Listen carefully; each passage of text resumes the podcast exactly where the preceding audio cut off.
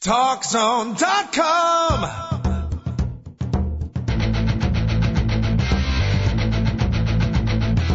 Now, Talk Zone presents Two Guys and a Mic, your mid-morning break sports talk show.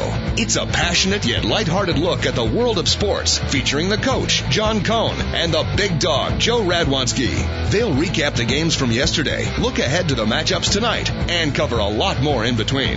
Now, Two Guys and a Mic on TalkZone.com. And we do welcome you to the TalkZone.com. Beautiful, beautiful Wednesday here in the fine city of Chicago to coach and the big dog Joel Radwanski with you. Sports talk and more. That's what we do each and every Monday through Friday, 10 o'clock to 11 Central Time. Thank you so much for joining us. Super Bowl four days away.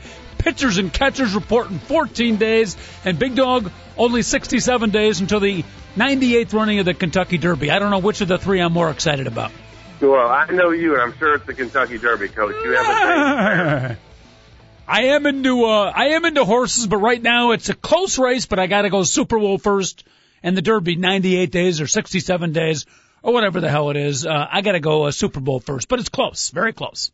Uh, yeah, and especially considering this is going to be one of the great ones of all time, I would hopefully that you would, uh, and the fact that it's like right at our doorstep, you'd be concentrated a little bit more on the Super Bowl than uh, mm-hmm. on the Kentucky Derby. Well, now, I will do lose, my best. You lose money very well at the Kentucky Derby. I have. oh, I could lose money equally well. I could make bad predictions, as I've proven here on the show, and beat the schmoes equally well in horse racing and football. My mediocrity spans to a number of sports, Joe. I'm sure you're proud of that. Uh, you know what? And normally, you know, it's it's good to pick names, you know, of the like good names of horses if you don't know what you're talking about. Mm-hmm. Lose five bucks, enjoy yourself. But like when you uh like when you pick three legged pony and you know names like that, maybe you should learn your lesson, that would probably be good. I do like to pick horses uh, via names, but let me ask you this, Big Dog, four days away. Uh, if it were a horse race, which of the uh, two teams, which of the players is starting to, um, you know, we're not at the finish line just yet, but we're heading down the backstretch. Media day is beyond us. They're going to start to hunker down a little bit, actually get into game plans. Uh, haven't talked to you since last week. Number one, I hope you and your family doing well. And number two, um, any little uh, inklings, indications on which team a big dog might be picking here on a football Friday? Oh, you you know, coach, that uh, I've been saying it from the beginning of the season. I think the Colts are going to win the Super Bowl, so uh, nothing's changed when we're talking about horses a minute ago, I'm going to go with the Colts. I really do think the Colts are going to win this football game, but I think it's going to be a classic. They're five, five and a half, six point favorites. Mm-hmm. I, I see this being a classic coach coming down to the end, like a 34-31 game. So, mm-hmm. uh, I, if I had a money line, I would definitely take the Colts. But, uh, right. you know, the, the Saints can keep it close, but I, I really like the Colts. This whole Dwight Freeney thing is like the best thing that can happen to the Colts. Wait, say that again. The Dwight the, the Feeney Dwight thing. Feeney thing. Uh, seriously, like uh, that's all everybody's talking about. It'll take the focus off other things.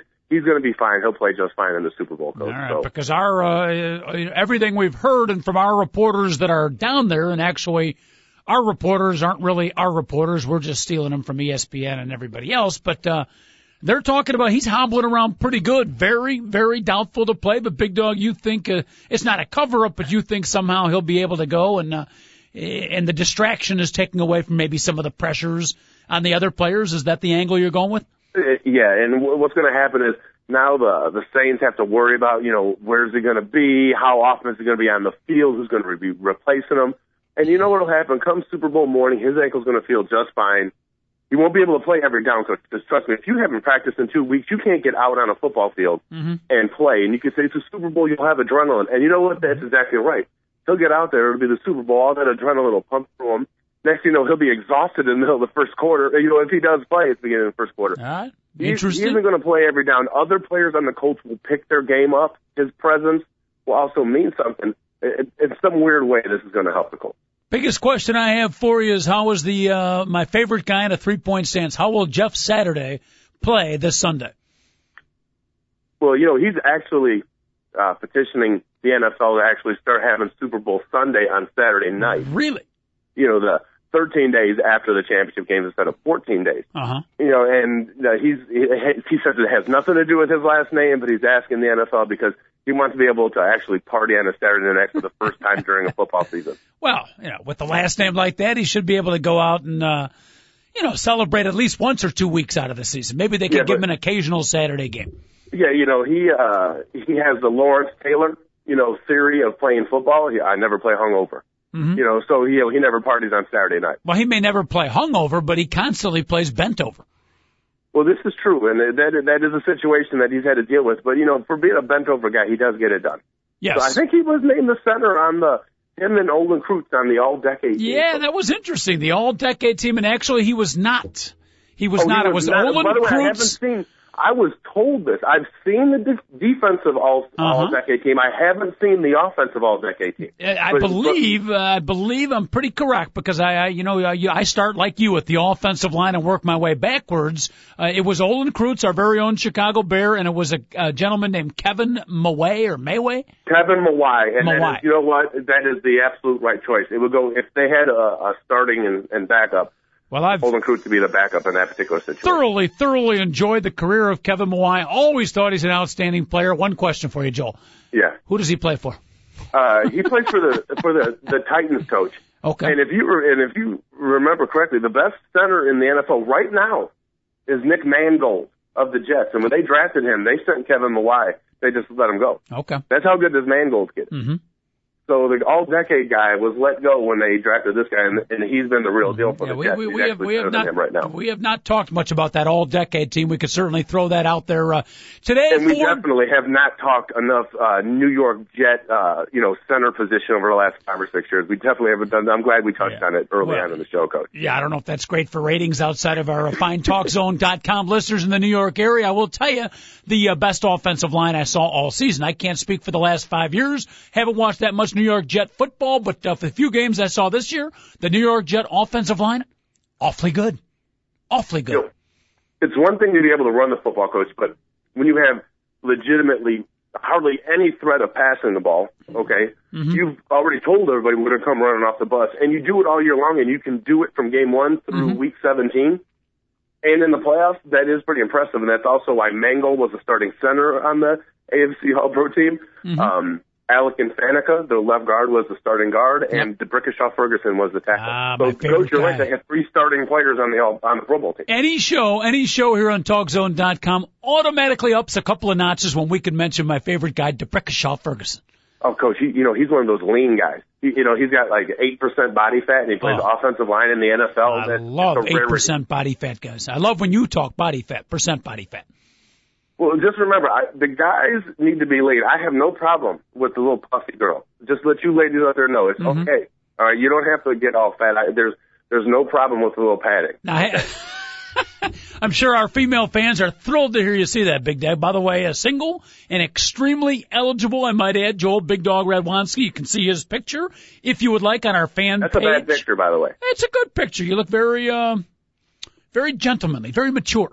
Well, Maybe a little I bit got too glasses on, which I don't wear. I got Yeah. a goatee, which I had for like a week, Uh huh. and I'm a lot puffier then than I am now. A lot more padding in that picture. A lot of the female fans enjoy the uh, goatee look. We've had some rather uh, curious, as I could gently put it, emails regarding that goatee, big dog. But uh, let me just mention the fan page is number two, two guys, Mike at AOL.com. Two guys, Mike, M-I-C at AOL, or not AOL.com, two guys, Mike.com. So check out our fan page. The single and very eligible Joe Radwanski is right there for you. Now, Big Dog, last time you were in the studio, our producer David Olson did test you. You were up at uh, 16% body fat.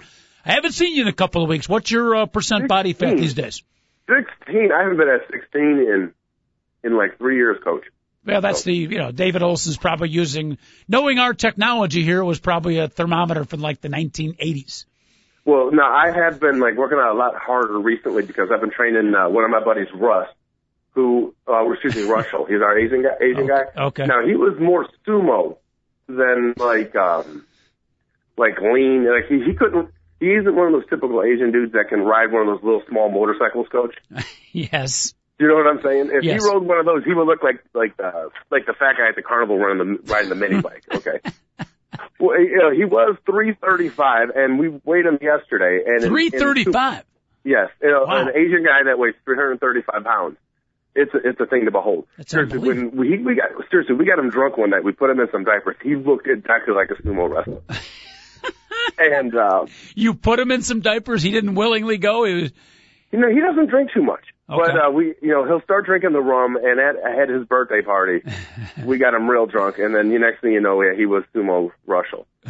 But uh, he he's dropped 41 pounds in the last uh, two months, coach. So that's Uh-huh. pretty good. We, we we had him yesterday. He was 294. Very Me, actually, believe it or not, I'm about 10 percent right now. All right. I work out pretty hard. It's kind of nice. Over the uh, weeks we have you on the air, we're getting to know all the various roommates you live with. We've kidded that your spatial abode out in beautiful Aurora, Illinois is like somewhat of a, actually it's not kidding, it is a literal United Nations of uh, personalities. We've talked to Mahmoud, who's come on our show before, and now today we're getting to know your Asian roommate, the 335 pound, what's his first name?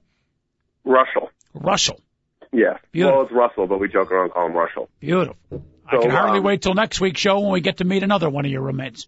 Well, uh, by the way, he is not 335 pounds. He's he is below three bills now, coach. He's Oh. 294. He's very sensitive Ah. about that. Beautiful.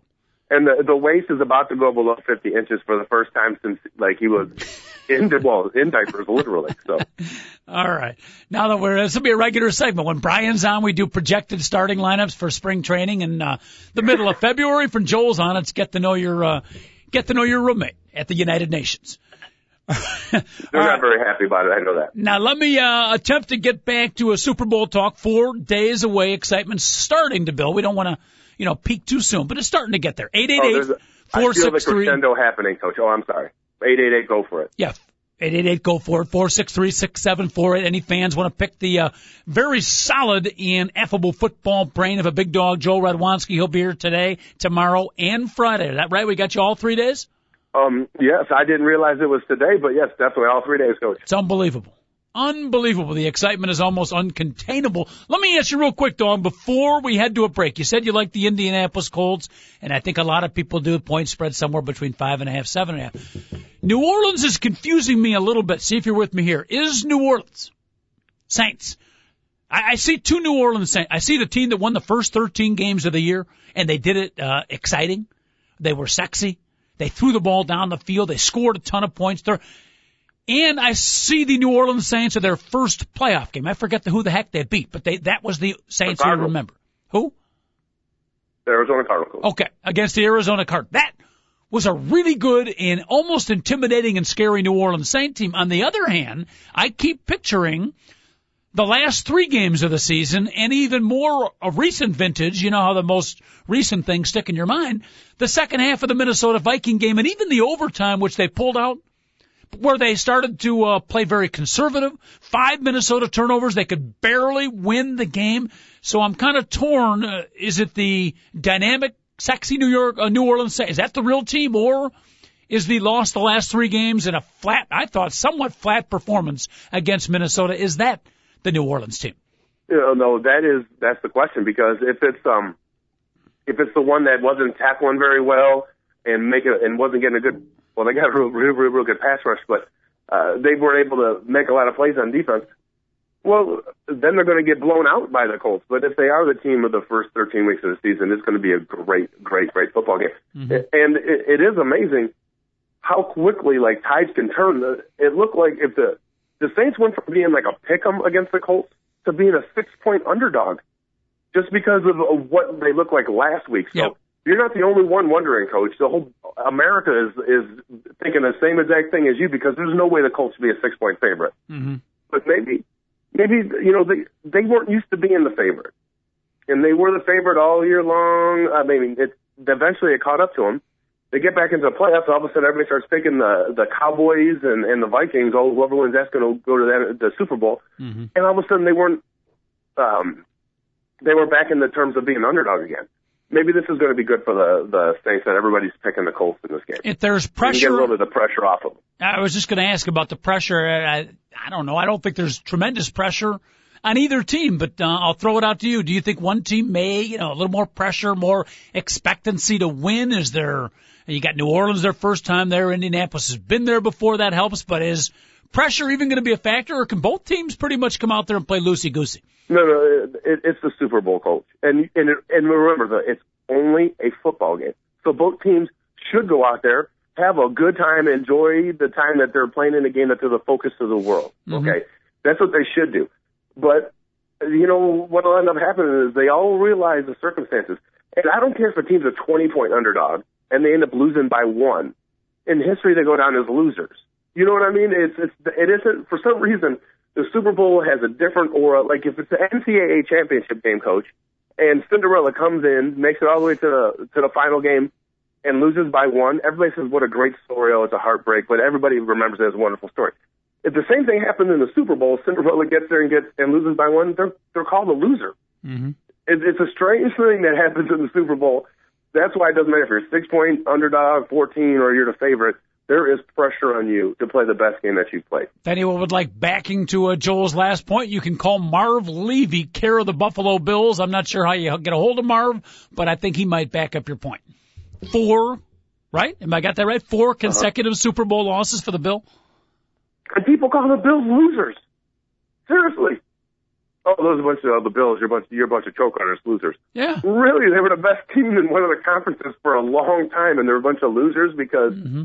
They honestly lost a better teams than them in the Super Bowl. Well, it's all a matter of perspective. All a matter of perspective. Yeah. You can call them loser. You know, and people made jokes of them for a while. It was David Letterman, Jay Leno, the whole thing when they lost their fourth in a row. You could say they lost four Super Bowls in a row. I prefer to be more optimistic, positive by nature, Joel, and I would say that, hey, amazingly, unbelievably, the Buffalo Bills won one. They didn't lose. They won four consecutive American Football Conference championships. That's another way of looking at it. And and I'm also on the fact that I look at like who they played against in the championship games. I really believe that they were they lost every game, and they were not the better team in any of those games. Even the first one where Noah missed the field goal, mm-hmm. uh, everybody, you know, thought the Bills were better that year. I actually did think the Giants were a little mm-hmm. better that year, but uh, it, it's just it's it's one of those games that are treated differently than anything else in sports. Yep. Seriously, it's like it's the only place where you can get to the championship game, lose it, and be called a loser, no matter what circumstances you had during your whole season. Like if the NBA, they forget about you. It doesn't really matter, but they, you know, they will mention, hey, you know, it wasn't a bad season. Just something about mm-hmm. that one big game that it creates that. I guess because everybody's watching and a lot, and I guess it maybe because 80% of the people watching the Super Bowl aren't really diehard football fans, so right they don't really know much about the mm-hmm. Buffalo Bills. So when they see them lose, they're considered losers. I guess maybe that's because that's a perception because everybody watches it, coach. Didn't affect our Chicago Bears one bit when we lost three years ago, Joe. We kept that championship train, just kept on rolling, uh, sort of. well, maybe not quite. Maybe Hello? not quite. By the way, speaking of being optimistic and positive, I'm being tested to the utmost with our optimism. I've seen our TalkZone.com ratings early on, Joel trying to look at the glass half full and trying to be optimistic. Uh, uh, let's just say I'm being put to the greatest of tests right now. We got to get those ratings up, my friend. Okay, I, I guess uh, from we need to do more like Facebook and Twitter type stuff, Coach. Is what I'm being told. I don't know. I think we need to uh, maybe do a remote from your United Nations house. Maybe get some of your roommates to uh, spread the truth or something. But we're fighting. We're fighting an uphill battle, but we will continue to throw the ball downfield. We don't care if we get intercepted on occasion, Big Dog. We will continue on this show to have an offensive game plan, and our defense will be solid as always. Are you with me? Well, yeah, if we can make it to the summer, coach, I'd be more than happy to have a once a week remote out at the pool in the backyard. So. I don't know if that'd be good for ratings, but the two of us will enjoy it, and you know. Hooray! At that point, our producer David Olson will definitely have to be replaced by a female. Well, that won't be a problem because David's going to have to be out at the at the actual remote with us. Well, he doesn't have to be if we if we replace him. If we're doing a, a remote from a pool, uh-huh. I'm I'm not picturing David as our producer. Well, if we, if it isn't going to be webcast, coach, if you can just, I know a few people. You just tell them that cameras are going to be there and they will show up, coach. And point. most of them are go-go dancers, so I'm sure Dave will want to be at the at the party. All right. Well, we're going to take a quick break. Big Dog Joel Radwanski and his somewhat odd, hellacious sense of humor is with us today. Our phone lines are open, folks. 888-463-6748. More than the Super Bowl to talk about. We got Winter X Games, the uh, Vancouver Winter Olympics coming up. College basketball, some pretty good games yesterday. Big Ten, Big East, big battles all around. And don't forget, 14 days, folks, till pitchers and catchers report. Back in a minute on the TalkZone.com.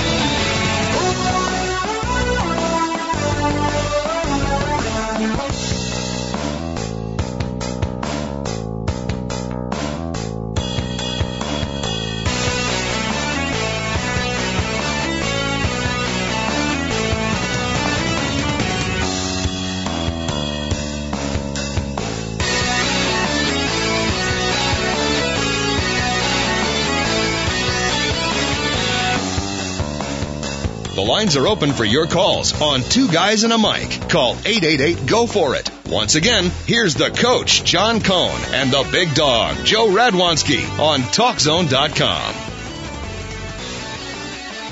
Big dog, I don't know if you're with me or not, but somehow our in between music and cannabis, I think would go uh, hand in hand very well.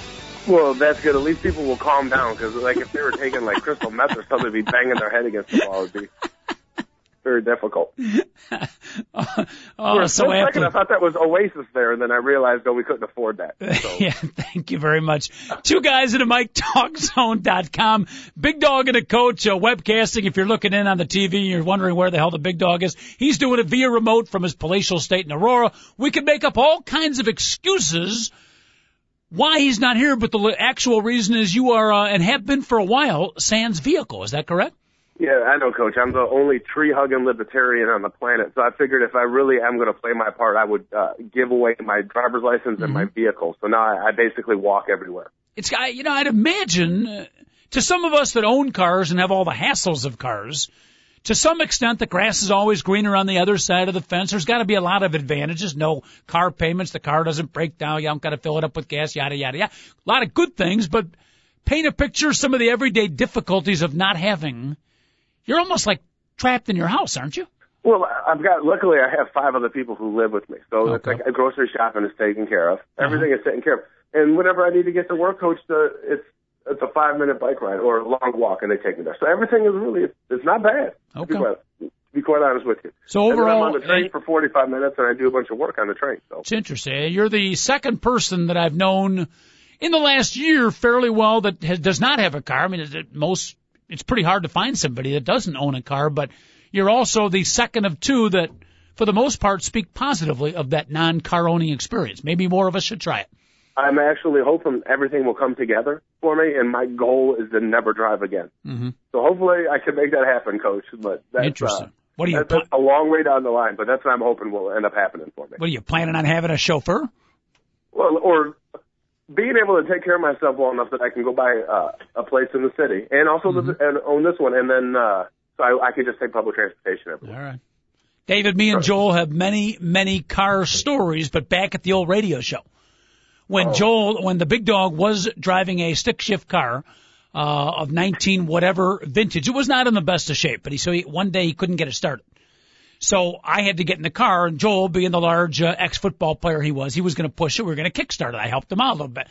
Now, keep in mind, I had never, never driven a stick shift before.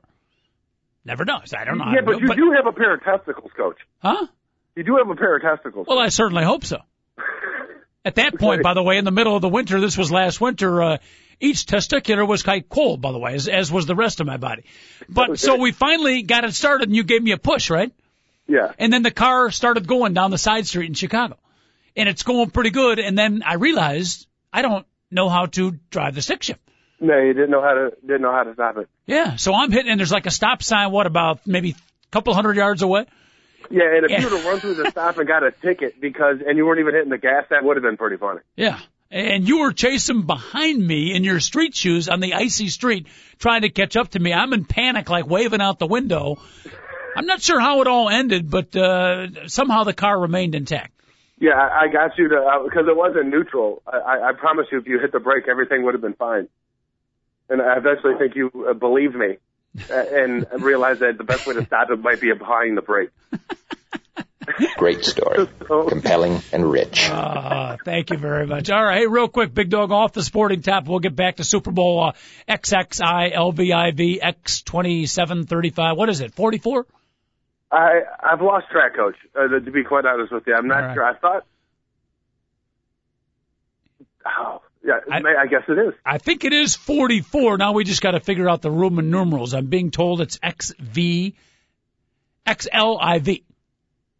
XLIV. I was never good in Roman numerals, but suffice it to say, Super Bowl 44. We'll get back to that in a second. But real quick, uh, yesterday in the Chicago area and across the nation, Big Dog, it was election day. I know you didn't have a vehicle, but uh, any thoughts on some of the local elections? I know you've got a political vent to you, and I do hope that you found a way to uh, get one of those I voted stickers on your left chest. Oh, without without question, Coach. I was able to vote. See, you know, the funny thing is, is you just get me to the train on time. I was got somebody got me to the train by 6 a.m. and I was able to vote Okay. in five different counties yesterday.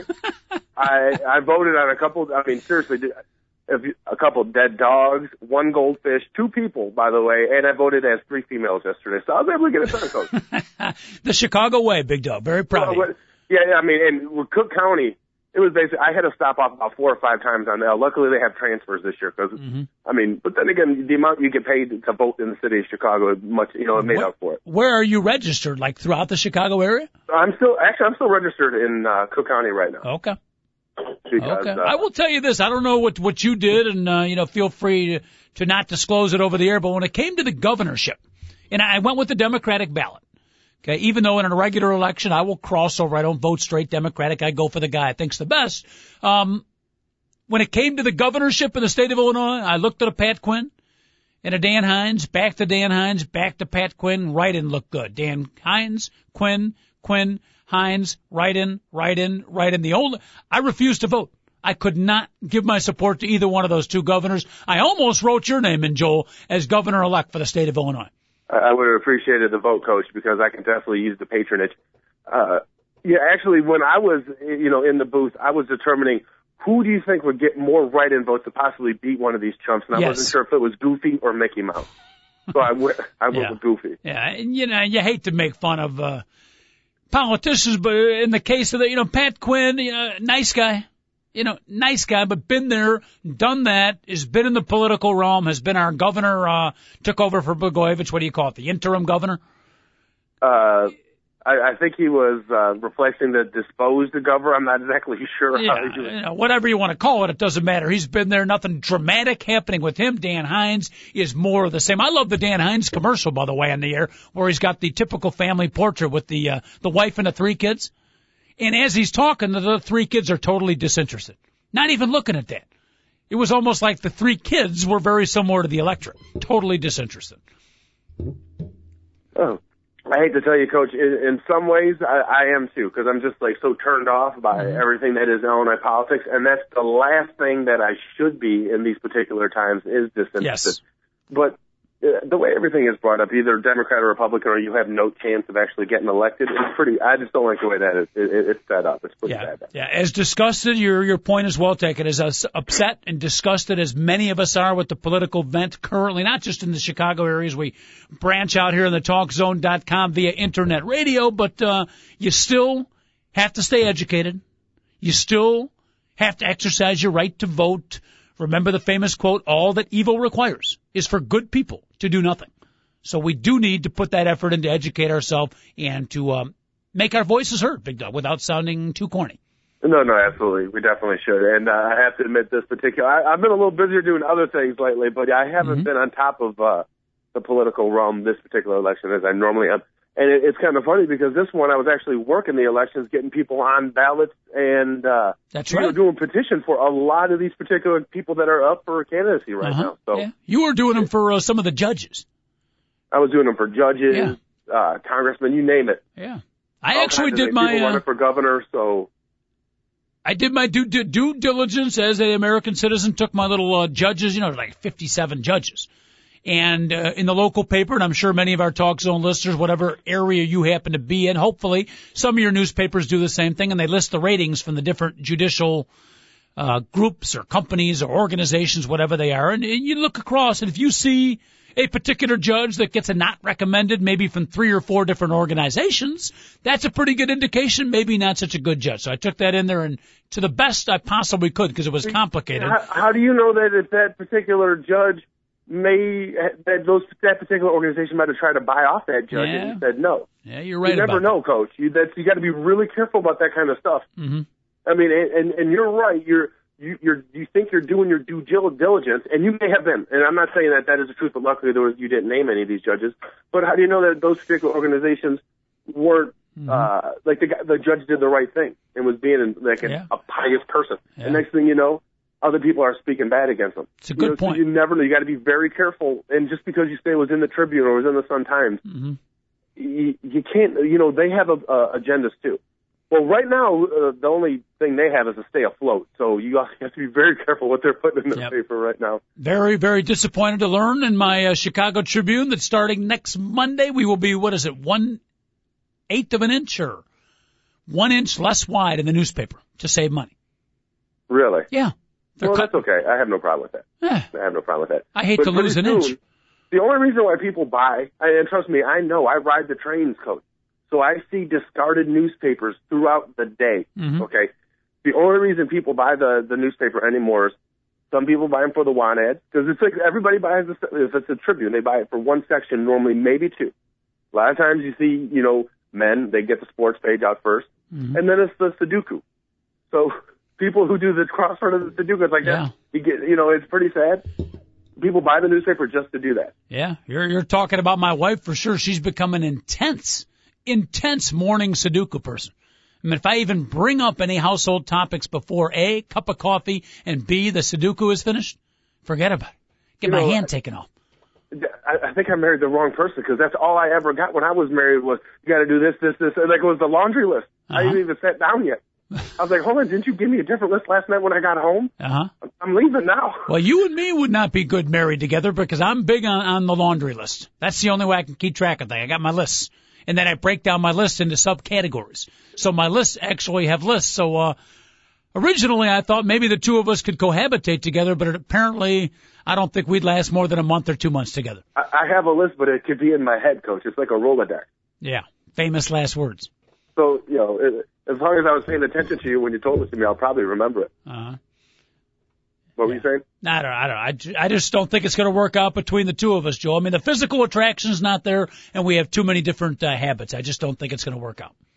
Okay, well, I guess we're going to not have to worry about this cohabitation, coach. I guess we'll have to figure out some other way to keep All right. If any, if anybody, by the way, uh, from election day yesterday, we kind of threw it out there yesterday. If anybody uh, voted and had any any any stories from the horrible to the humorous or anything in between from your voting experience yesterday, maybe something you watched on TV. I'd love to hear stories from uh, people around the country. Again, we are here in the Chicago area. TalkZone.com, uh, firing out to all of our continental United States and for that matter, seven different continents and also parts of uh, Hattiesburg and Mississippi too. 888-463-6748 is our phone number. If you got any of those, we'd love to hear them. 888-463-6748. You can email us at Mike Two Guys at AOL dot com. All right, real quick, getting back to the Super Bowl, four days of prep, uh, Big Dog, anything from media day.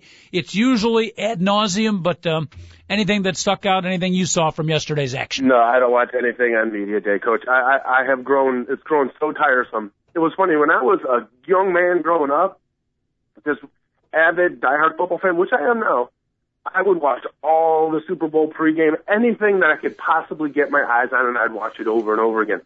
And, you know, my dad would be like, I don't know how you could do that. My dad would start watching the game. If it was supposed to kick off at 517, my dad sat down at 516.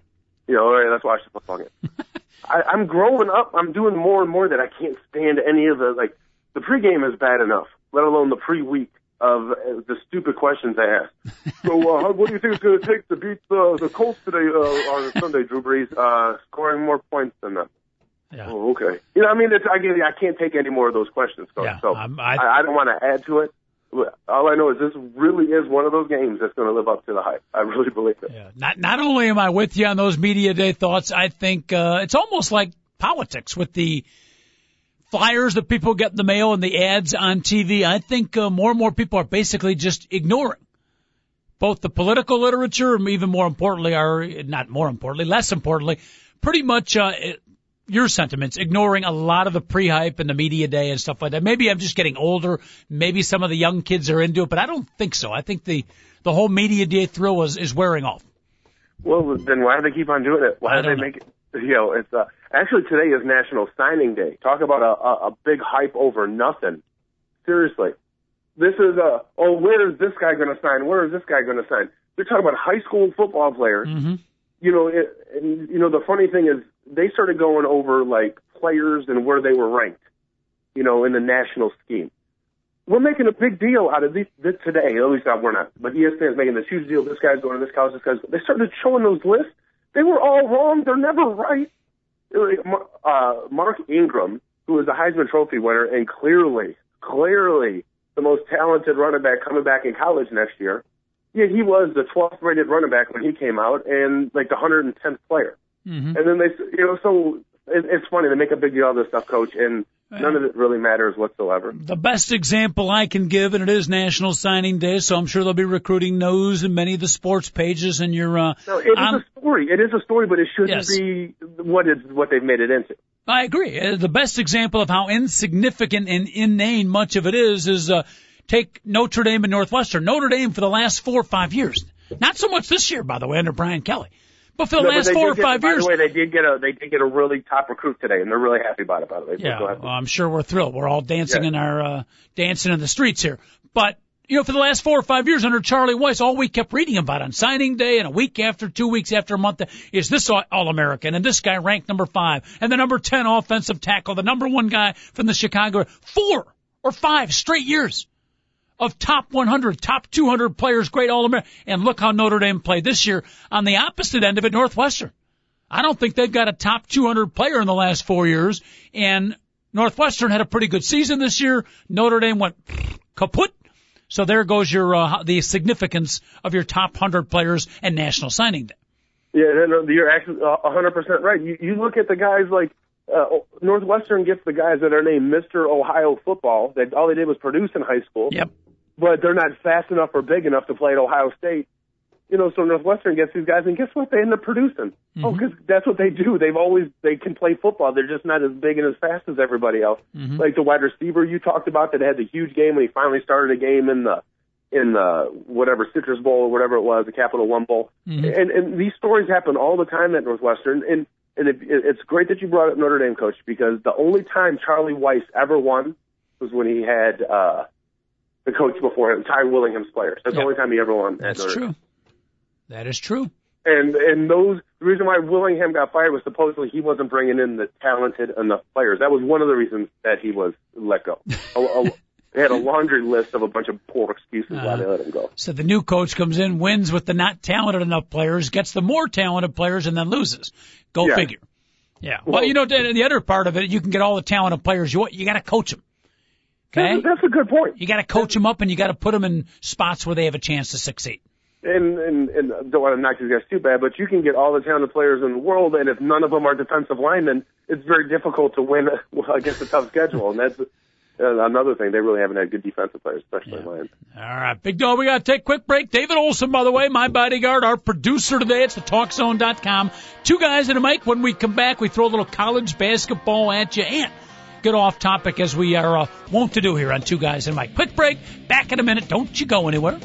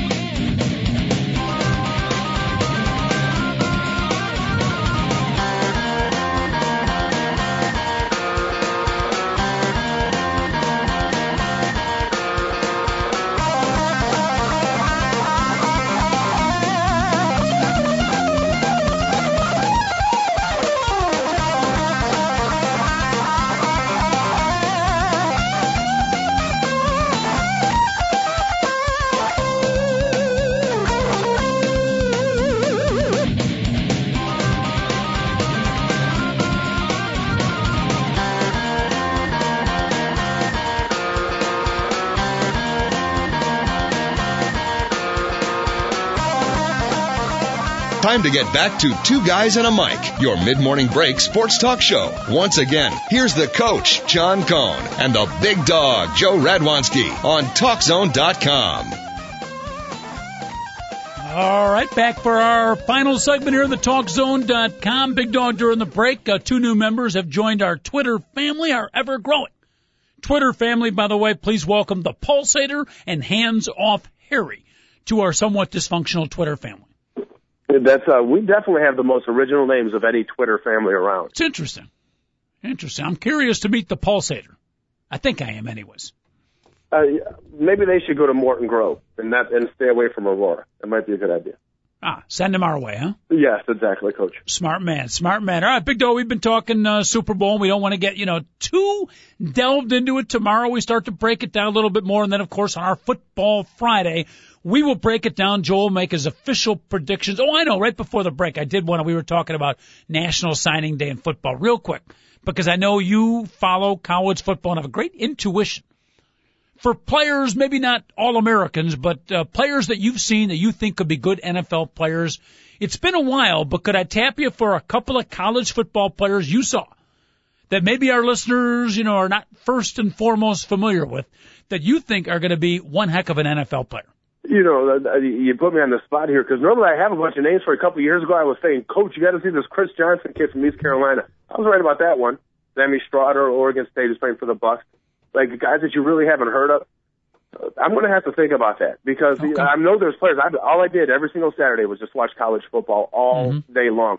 The only problem is a lot of these guys that I thought were going to be like sneak, like sneaky guys that you might like, they're all going to mm-hmm. be drafted in the first round now. Like, uh, like the guy that I would love to have is uh from Florida is this Joe Haden kid, their their corner. Okay. He's six foot three. He's like Antonio Cromartie of uh the San Diego Chargers. He's gigantic. He's quick and you know nobody heard of this guy. By the end of the year, he went from being a possible like second round pick. Now they're talking like he might be like the third or fourth player taken overall. Wow. You know, so like right now, it's every like all the names I'm giving you are all going to be like first round picks. Mm-hmm. So um, guys that okay. are going to end up like in the second and third and fourth rounds that really make your team. Mm-hmm. There's a lot of those players this year, and, and some players I think are like overrated. Like people are talking about Regis Benn of Illinois. You know, I'm a diehard Illinois fan coach, but people are like, oh, he should be a first round pick. Why? this guy never produced.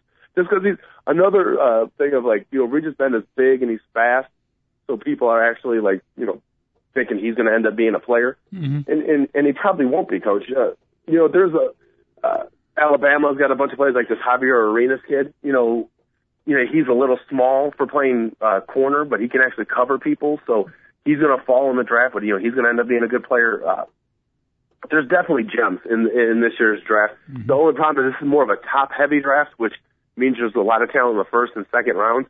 The problem is the Bears don't have any picks in those particular rounds this year. Traded away for our uh, fine quarterback Jay Cutler. Yes, yep. yes, who uh, threw a lot of passes to the other team this season. Yes, he did complete. The good news is he did complete a lot of passes. The unfortunate news were a lot of those completions were to the other team. Yes, yeah, yes. But that could happen. We got a new offensive coordinator now, so hopefully in his game plan, in his game book, it'll actually be completing passes to our team. Be a nice change of pace. It would be. It would be a nice change of pace if in the 2010 football season, mm-hmm. Brian Urlacher has more tackles than Jay Cutler because that wasn't the case this year. Cutler had more tackles than Urlacher did. That's not a good stat. That is not good when your quarterback has more tackles than your middle linebacker. You would be correct. You would be correct on that. All right, Big Dog, let's get off the uh, football real quick. And again, our phone lines are open if you want to uh, talk Super Bowl. Right here for you, but other sports on the docket. We also threw out our daily quandary election day if you voted yesterday. Uh, anything from horror stories to humorous stories or anything in between uh, during your voting experience, something you watched on TV Always willing to do a little sports guys talk politics. 888-463-6748, the phone number. Dog, some good college basketball yesterday, including Syracuse knocking off Providence. 22 and 1. Best start ever for Syracuse. And that's a pretty storied tradition. So when you say best start ever, that says a lot, does it not? No, absolutely. You're talking about the last 30 years. There's no doubt Syracuse is one of the top 10 programs in the country over the past during the Jim Boeheim era. Mm-hmm. Era. And so whenever you say best start under Boeheim, that's a that's a really really good thing. And they're doing it the exact same way they've always done it at Syracuse. Matchup zone, they rebound and they grind you out in a half court offense and somehow get like a wide open shot half the time. Mm-hmm. You know, and it's I, they've done it the exact same way. You know, there are some coaches that you know like build to whatever their talent is on the team. Mm-hmm. And then there's some coaches that say, we do it this way, and if you can't make it this way, then go somewhere else, and that's Jim Boeheim's way. It is a system indeed, and a successful system. You got to start talking about Jimmy Boeheim. I know he doesn't have maybe the quite the charisma of some of the other coaches out there, a Pitino, a Calipari, maybe a Mike Krzyzewski, but he is right there at the top. 22 and 1, folks, Syracuse, and they're playing some pretty serious competition. So have that kind of record is, um, pretty amazing. Congrats to the Orangemen. Now, you know, they haven't accomplished their final goal, but a great season thus far. Villanova oh, yeah, also looking pretty good, huh, Doug? Yeah, I, I love Villanova, and you know, I've loved Scottie Reynolds since he's been a freshman. Since he's been a freshman, I'm like, well, this guy's going to end up being a, a pretty solid professional player, only because he's so smart. Mm-hmm. You know, and brings. You know, the most NBA players, a lot of people think you're stupid and stuff, but a lot of the NBA players play really intelligent basketball, uh, and yet you know, Scottie Reynolds could have left after his freshman year. This is his senior year. So I I got like a special place in my heart. A guy that could have left any year during college and he stayed all 4 mm-hmm. So uh, I, that's why I'm kind of rooting for, Phil, for Villanova this year just because of Scottie Reynolds. I really like the way he plays, even though uh, Jay Wright, he kind of rubs me the wrong way, Coach Villanova, Villanova's head coach. He's too pretty. Yeah, and he he seems a little uh, slime ballish. I, like I don't know if I I trust him. Is all I'm saying. Coach. His hair is definitely the slime part. I don't know about the, but you're right. There's something very unbasketball coach like about Jay Wright. I respect the work he's done. He's been very successful, but you're right. There's a certain, can you call it uneasiness when you take a look at and watch a Jay, a Jay Wright? I have to I have to admit though that uh, I'm a little bit biased against him because the snake oil he sold me did not work. and he dresses way too good. I mean, I don't mind sport coat and tie, but it's just he spends a little bit too much time on the wardrobe. I always worry about not only coaches, I worry about anybody who dresses um, spends on, a little bit about too. Or Jay Wright, I think, Coach? No, definitely Jay Wright. Jimmy, oh, okay. Jimmy Boeheim does not spend a lot of time dressing. oh my! I mean, that guy, he still wears the same jumpsuits they had back in the 1980s. You know, people are like, "Oh, Coach, you wear uh, Syracuse going to wear their retro uniforms?" Uh-huh. And said, what are you talking about? Yeah, you got the retro. This is my only jumpsuit I If you look closely, he's even got a couple of those. Even have like a bell bottom finish to them. I mean, really old school.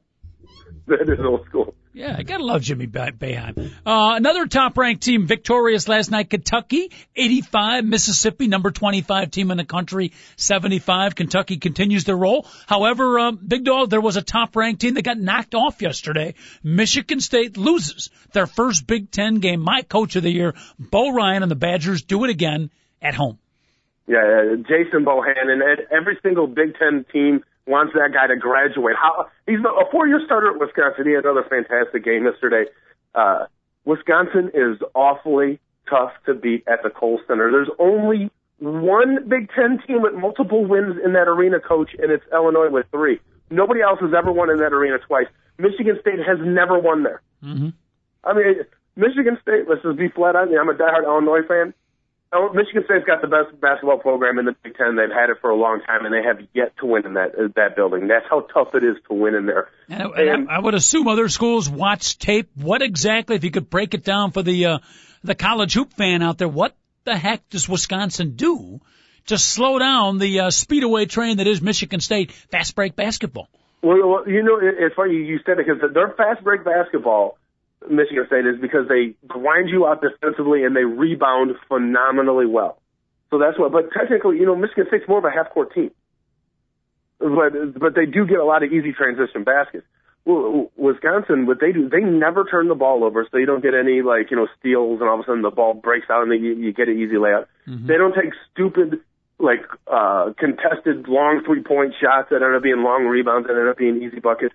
They tend to just do the right thing constantly and and plus they rebound their butts off, and that gets it done for them at home. Now, I don't know why they can't do the same thing on the road, uh, but when Wisconsin's at home, they they win pretty much every. Well, they're not bad on the road either. I mean, they're you know for a Wisconsin team, and we talked about National Signing Day and all the top hundred players, top fifty players, and you know how it's been overrated. Same thing.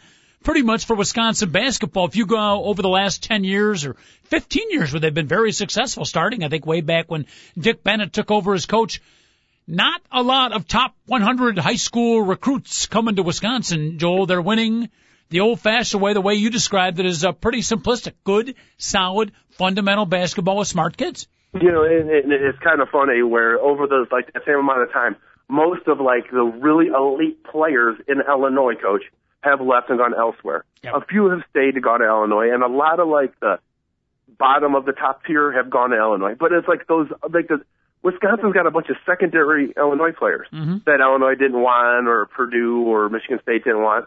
And next thing you know, they end up being some of the best players in the Big Ten. You look at some of the talent that's gone to Wisconsin, who when they were in high school, it was like, uh, okay, yeah, Illinois didn't get that guy. He wouldn't even play at Illinois. Next thing you know, uh, like Michael Finley's Big Ten Player of the Year at Wisconsin. Mm-hmm. You know, there's been a bunch of Illinois players that Illinois didn't want go to Wisconsin and end up having a great career. And that's that's one thing is they seem to utilize every single ounce of talent out of these players. By the way, a kid they passed up and many other schools did too out of the state of Illinois. Many of our listeners uh, in other areas, Dwyane Wade, probably what a top five, top six, top seven NBA player now, not recruited by Illinois, Wisconsin, any of the local schools, let alone No. the powerhouse schools. Marquette at the last the second. only top school in the area to recruit And, him. and they didn't recruit him originally. He was sort of a, a late pickup. All right, you know, this kid's pretty good.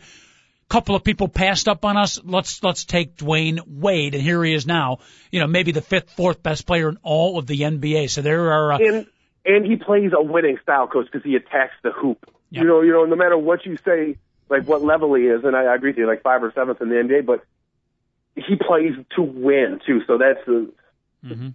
It's a it's a commodity that is that's really needed, I think, on a lot of teams. No question about it. Hey, final college basketball note again on a local nature. I apologize if we get a little too Chicago-esque on this two guys at a mic show. Uh, feel free to call in from your particular area and uh, get us out of the Midwest if you want. We're, we're more than happy to do so. 888-463-6748. The phone number, two guys at a mic.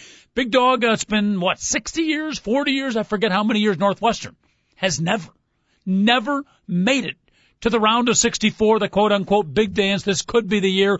A really solid win yesterday against Michigan. 67-52. Go you Northwestern. Uh, It, it, it's a solid win, coach, but I hate to tell you this, Uh-oh. unless they No. pretty much go undefeated the rest of the way, or or obviously with the Big Ten tournament, uh, Northwestern is going to have to really up their level of play the rest of the year if they want to make their first tournament in the since 1939, which was held in Evanston. Uh, for them to actually make it, I don't think they're going to at this particular Is that the and this is the best team they may have ever had. Yes. And by the way, their star player, their best player, injured at the beginning of the season. Yeah, are they just going to redshirt him, Coach Coble? Oh yeah. All right, good, good. Yeah. I, I, uh, you know, hey, uh, watch out for my cats. You can joke about them all you want. 1939? That's when the first tournament was? 1939, yes, it was, Coach. Who won the first It was tournament? in Evanston. New- was it New York University? believe Oklahoma A and I beat Oregon in the 1939 NCAA Wow. finals. But back then, the NIT was actually a bigger tournament. Yes, that I know. But you're Yeah, saying so- Oklahoma A and I was your first ever national champ? Yeah, which is Oklahoma State now, by the way. just you know. Interesting. Interesting. See that, Joel? A, a, a veritable wealth of information. Unbelievable. But uh, yeah, next year, next year with just about everybody returning, Northwestern could be a legit top 25 preseason. You know, was, I, I, I like to hear that. Almost everybody's returning on this team. Is Juice Thompson one of the people returning next year? He is. Okay, and is Shurna one of the people? Who? Shurna. John Shurna will be back. Uh, You know, honestly, when was the, now he has a chance to be All Big Ten this year, don't you think, John Shurna? Oh, absolutely. He's uh, first or second team is a lock. Probably second team. Okay, when was the last time do you think there was an first or second team All Big Ten player that was a virgin? Seriously, how long has it been, Coach? Wait, an all Big Ten player that was a who? That was a virgin. A virgin. Yeah, I, well, I'm I'm going out there on a limb. I'm saying John Okay. Shurna is a virgin. Ah, Have you okay. seen him? I have seen John Shurna. There is no way he has gained carnal knowledge of a woman. I've I find him strangely attractive in a cute, shaggy dog kind of way. Exactly, like that's like the guy you want your big brother to be. You know, I guarantee there's a, there's a help you with your Northwestern co-ed out there that's uh, showing John Shurna some love. Believe me. I, I'm sure there's a smart one out there. I, I I just don't know if he's actually pulled the trigger. He looks a little shy, coach. Oh, I don't know if they keep stats for how many all Big Ten ten guys have not uh, quote unquote pulled the trigger, Big Dog. But if anybody would know that stat, you would. So I'll take your word for it. I guarantee you, Rick Mount was not the last one. Uh, hey, by, by the way, uh, we may have the freshman of the year in the Big Ten, Drew Crawford. Maybe one of the top 10 freshmen in the country. Yeah, he's played. He's he's done all right, coach. Uh, Mm-hmm. He played phenomenal against Illinois when they played in Champaign. I know they lost that game, but that was he carried them for a long time in that game. So mm-hmm. yeah, he and the nice thing about the Northwestern players is. And some of the other schools that are just under the radar, the players are good enough, the Shurnas and the Crawford, but not good enough to jump to the NBA. Some of these other schools, you got these great players, but boom, gone. Patrick well, Patterson, John Wall for Kentucky, they won't be around next year. No, no, no, uh, Coach. You know, you're you're a hundred percent right, but I also wanted to add a little twist to, to what you're saying. They're also smart enough. If Juice Thompson is playing at DePaul per se, and starts lighting it up, and at DePaul he probably average a little bit more points a game. He'd be their best player, maybe a few more assists. He'd handle a little bit more. It'd be more of a pro style. He would get more people in his ear saying, "You know what? maybe you should uh, leave leave DePaul and go pro because he possibly could get drafted, coach. Mm-hmm. And Northwestern, they're smart enough to realize, no, I'm probably not going to get drafted. I'll be better off just finishing my four years, getting my education, and if I get in the NBA when I'm done, it's good. I'd rather. So I, I think maybe these guys are also smart enough not to fall for that stuff. Mm-hmm. Ah, beautiful. Big dog, I'm getting the rodeo signal from our producer, Dave Olson. We do need to wrap it up. Uh, we will reconnect with you uh, tomorrow and uh, more Super Bowl. Give me a couple little insights tomorrow now, okay? Surprise us a little bit. I, I will have a list of insights they will memorize, Coach. Beautiful. From your insight to my insight, we send our insights home for another show. 10 o'clock tomorrow, folks. We'll do it all over again. Thanks for joining us. Two guys and a mic. We'll see you tomorrow. Have a great day. Thank you.